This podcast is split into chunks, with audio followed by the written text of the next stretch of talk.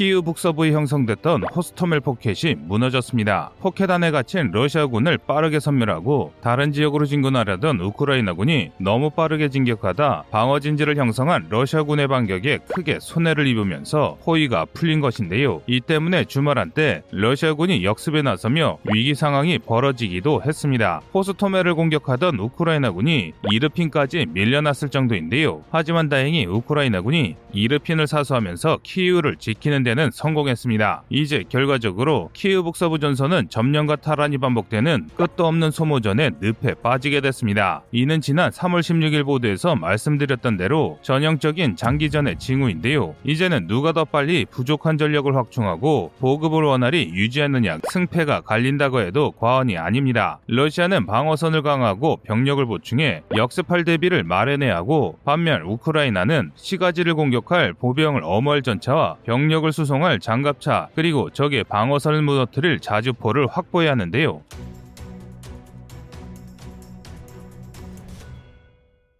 최근 러시아군 전차가 대전차 화기에 허무하게 격파당하는 것을 보며 전차 무용론이 일고 있으나 전차가 없는 군대는 시가지로의 진격은커녕 전진조차 제대로 할 수 없습니다. 제블린이 적의 기관총이나 포를 막아주는 것은 아니기 때문인데요. 이 영상을 보시면 알 수 있습니다.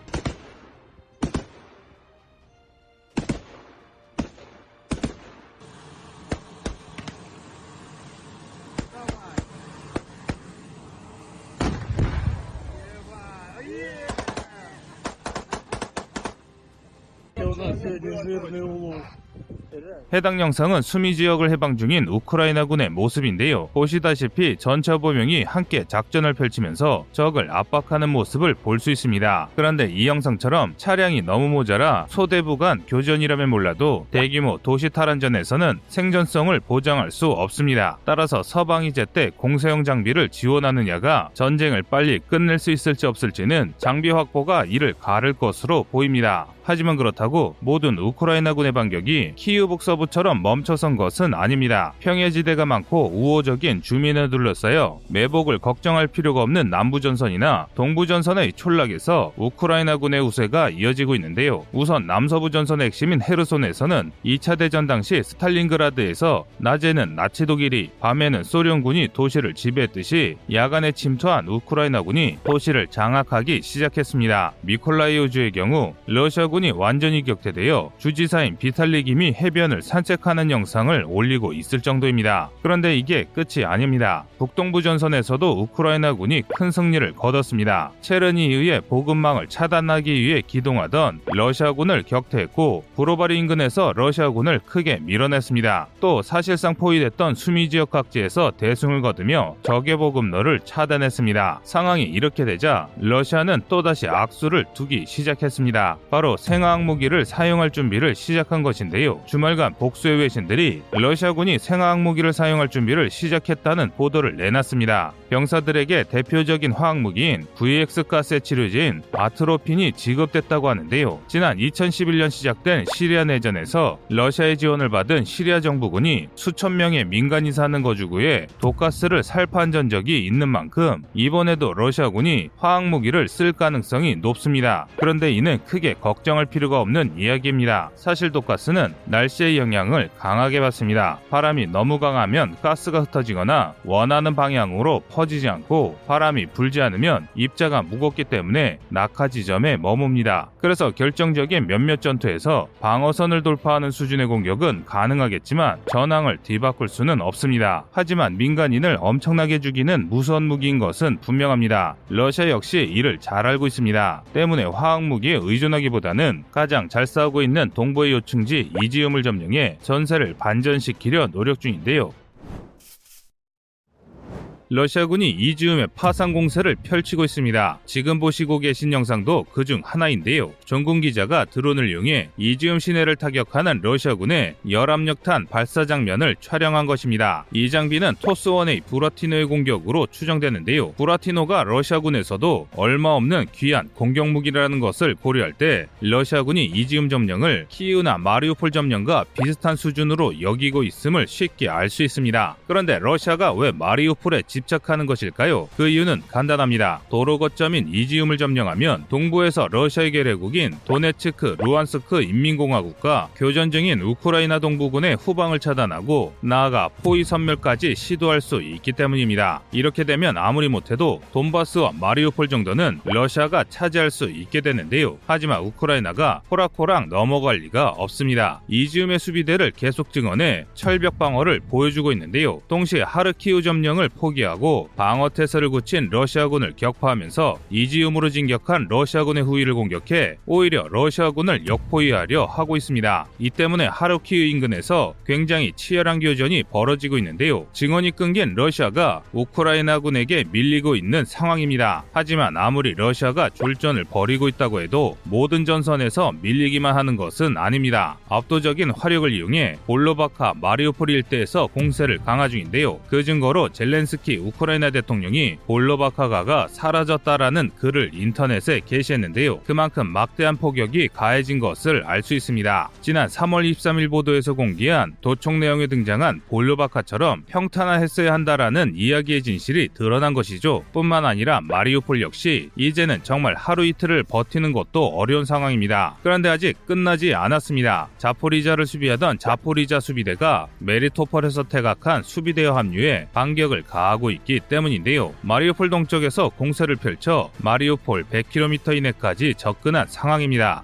평야가 대부분인 우크라이나 전장의 특성상 일단 러시아군을 걷어내는데 성공한다면 빠르면 한두 주 이내에 마리우폴에 도착할 수 있을 것으로 보이는데요. 이렇게 되면 마리우폴 구원을 노려볼 수 있는 상황입니다. 하지만 이 희망이 실제로 실현될 가능성은 굉장히 낮아 보입니다. 악에 바친 푸틴의 명령을 받은 러시아군이 5월 9일까지 전쟁에 승리하기 위해 전력을 다하고 있기 때문입니다. 현재 푸틴은 2차 대전 승전 기념일까지 우크라이나를 패배시키라며 러시아 군을 압박하고 있습니다. 무슨 무기를 쓸지 민간인이 얼마나 죽을지에 관계없이 일단 승리를 따오라는 것인데요. 그래서 현재 러시아군은 모든 전력을 동부 전선에 집중해 반전을 노리고 있습니다. 하지만 그렇다고 패배하던 러시아군이 갑자기 승리할 리가 없습니다. 우크라이나 농부들에게 방공 무기를 노획당해 제대로 된 공습조차 하지 못하는 러시아군이 아무리 병력을 집중한들 철저하게 방어 태세를 굳힌 우크라이나군을 뚫고 가기는 쉽지 않습니다. 심지어 시간이 지날수록 우크라이나군의 전력이 강해지고 있는 상황인데요. 이제는 전선 곳곳에서 새롭게 충원된 우크라이나군이 목격되고 있는데요. 이 영상은 키우 동부에서 교전 중인 여군의 모습입니다. 보셨다시피 전장 곳곳에서 예비군이 목격되고 있습니다. 영상으로 보면 이들의 장비가 굉장히 열악해 보이지만 후방에 박살난 러시아군 전차를 보면 전투력이나 사기가 낮은 것은 아닌 것 같습니다. 따라서 러시아의 공세는 지난 33일간처럼 다시 한번 돈자될 것이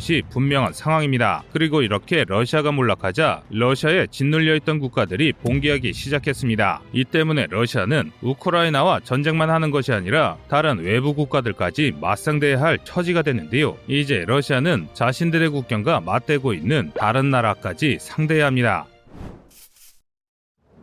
우크라이나 전쟁이 33일이 지난 아직까지 끝날 기미를 보이지 않으면서 강구하던 러시아의 유라시아 패권이 완전히 무너지고 있습니다. 즉 이제 러시아는 외부의 침략을 걱정해야 하는 처지로 몰락한 것인데요. 최근 아제르바이잔이 아르메니아를 재침공한 것이 이를 잘 보여주는데요. 지난 3월 24일 아제르바이잔은 2020년에 침공했던 아르차흐 공화국을 재침공했습니다. 1994년 아르메니아에게 빼앗겼던 해당 지역의 영토를 전부 되찾는 게 목표로 보이는데요. 얼마 전까지 현지에서 분쟁을 막던 러시아군이 우크라이나 전쟁에 투입되면서 발생한 공백기를 틈타 적극적인 활동을 시작했습니다. 이에 화들짝 놀란 러시아가 아제르바이잔이 엄중한 항의에 물러났다고 성명을 발표한 뒤 아제르바이잔에게 자중하라는 경고 메시지를 보냈습니다. 그런데 아제르바이잔이 이를 묵살했습니다. 그냥 묵살한 것이 아니라 국방부 SNS를 통해 우리는 물러나지 않았고 물러날 생각도 없다라는 의견을 밝혔는데요. 심지어 나고르노 카라바흐에서 평화 유지 작전이 진행되고 있다며 특수군사 작전을 수행 중 중인 러시아를 조롱했습니다. 이는 굉장히 충격적인 사건입니다. 불과 두 달 전까지만 하더라도 카프카즈 산맥의 소국 아제르바이잔이 러시아에게 반기를 드는 일은 꿈도 꿀 수 없는 일이었습니다. 그런데 러시아가 우크라이나에 참패하면서 힘의 균형이 무너졌고 유라시아가 요동치는 것입니다. 그런데 이게 끝이 아닙니다. 지난 2008년 당시 그루지아 전쟁으로 불렸던 조지아 전쟁에서 패한 조지아가 친러 괴뢰 정부가 장악 중인 압하지야 공화국과 남오세티야 공화국 인근에 군을 배치 중입니다. 이는 러시아가 완전히 몰락하면 순식간에 영토를 되찾으려 하는 모습으로 보입니다. 그런데 이조차도 끝이 아닙니다. 앞선 두 국가와 비교도 안 되는 엄청난 국가가 반러 국가로 간판을 바꿔달았는데요. 바로 카자흐스탄입니다. 카자흐스탄은 중앙아시아 거대 국가로 인구는 2천만 명에 불과하나 우크라이나보다 영토가 5배나 더 큽니다. 좀 더 정확히 비교하자면 한국의 27배 정도 되는 대국인데요. 현재 러시아가 임대 중인 옛소련 최대 우주기지 바이콘으로 우주기지가 있는 곳이기도 한데요. 이런 카자흐스탄이 러시아의 약세로 민주화 개혁에 속도를 붙이고 있는 것입니다. 이전까지 있던 친러 독재자의 잔재를 완전히 청산하고 친서방 노선을 밟으려 하고 있는데요. 최근에는 러시아에서 탄압받고 있는 반전 반푸틴 인사들의 탈출로처럼 여겨지고 있을 정도입니다. 이로 인해 카자흐 근방에서 러시아가 창설한 집단안보조약 기구 CSTO에 가입한 국가들이 크게 흔들리고 있습니다. 이제는 러시아가 자신들을 보호해줄 수도 없고 압박할 수 없다는 사실이 드러났기 때문인데요. 따라서 이제 러시아에게는 미래가 없습니다. 설령 핵을 쏟아부어 우크라이나를 제압한다 할지라도 미국과 대적하던 소련의 후에 러시아의 위상을 되찾을 수는 없으며 그마저도 미국 때문에 할 수 없습니다. 하지만 그럼에도 푸틴은 현실을 인정하지 않고 우크라이나 점령에 매진하고 있습니다. 전쟁 명분이었던 돈바스 지역이라도 건지면 러시아의 미래가 있을 것이라 판단하고 있는 것인데요. 그런데 이마저도 쉽지 않아 보입니다. 우선 돈바스 지역의 민심이 완전히 이반됐습니다. 지난 한 달간의 전쟁 중 러시아는 돈바스 주민들을 총알바지로 내세웠습니다. 부식 소총과 장구를 지어주면서 우크라이나군과 상전하도록 했고 인력 손실이 막대하자 60대 노인까지 전쟁에 나서도록 강제했습니다. 그런데 이렇게 엄청난 희생에도 불구하고 전쟁 33일 차인 지금까지 아무런 진전이 없습니다. 그저 민간이었던 사람들의 인명피해만 눈덩이처럼 불어 나고 있는데요. 이래서야 돈바스를 점령한 들 전후 돈바스 민심을 관리할 수 있을 리가 만무합니다. 문제는 또 있습니다. 그토록 대단하다던 러시아군의 전차 수백 대를 우크라이나에 상납해 우크라이나의 기갑 전력을 강화시켜줬습니다. 심지어 상황은 더 나빠지고 있는데요. 현재를 정비하던 국제군단의 합류가 본격화됨에 따라 우크라이나군에서 잘 무장한 베테랑 장병들의 수가 급증하고 있기 때문입니다. 지금 보신 영상의 인물은 푸틴에 저항했던 체첸 장교입니다. 그리고 지금 나오는 사진의 인물은 한국에서 의용군에 참가한 인물입니다. 이근 전 대위도 투입대기 중이라고 하는데요. 그야말로 지휘고와 국적 불문의 반러시아 동맹이 결성된 것입니다. 현재 우크라이나군은 이들을 이용해 공세를 강화 중입니다. 게다가 러시아와 달리 물자가 충분해 공세 역량이 고갈될 일도 없어 보이는데요. 우크라이나군이 유통기한이 지난 러시아군의 전식을 짓밟는 장면 보내드리며 오늘 보도 마치겠습니다. 이상 꺼리투브였습니다.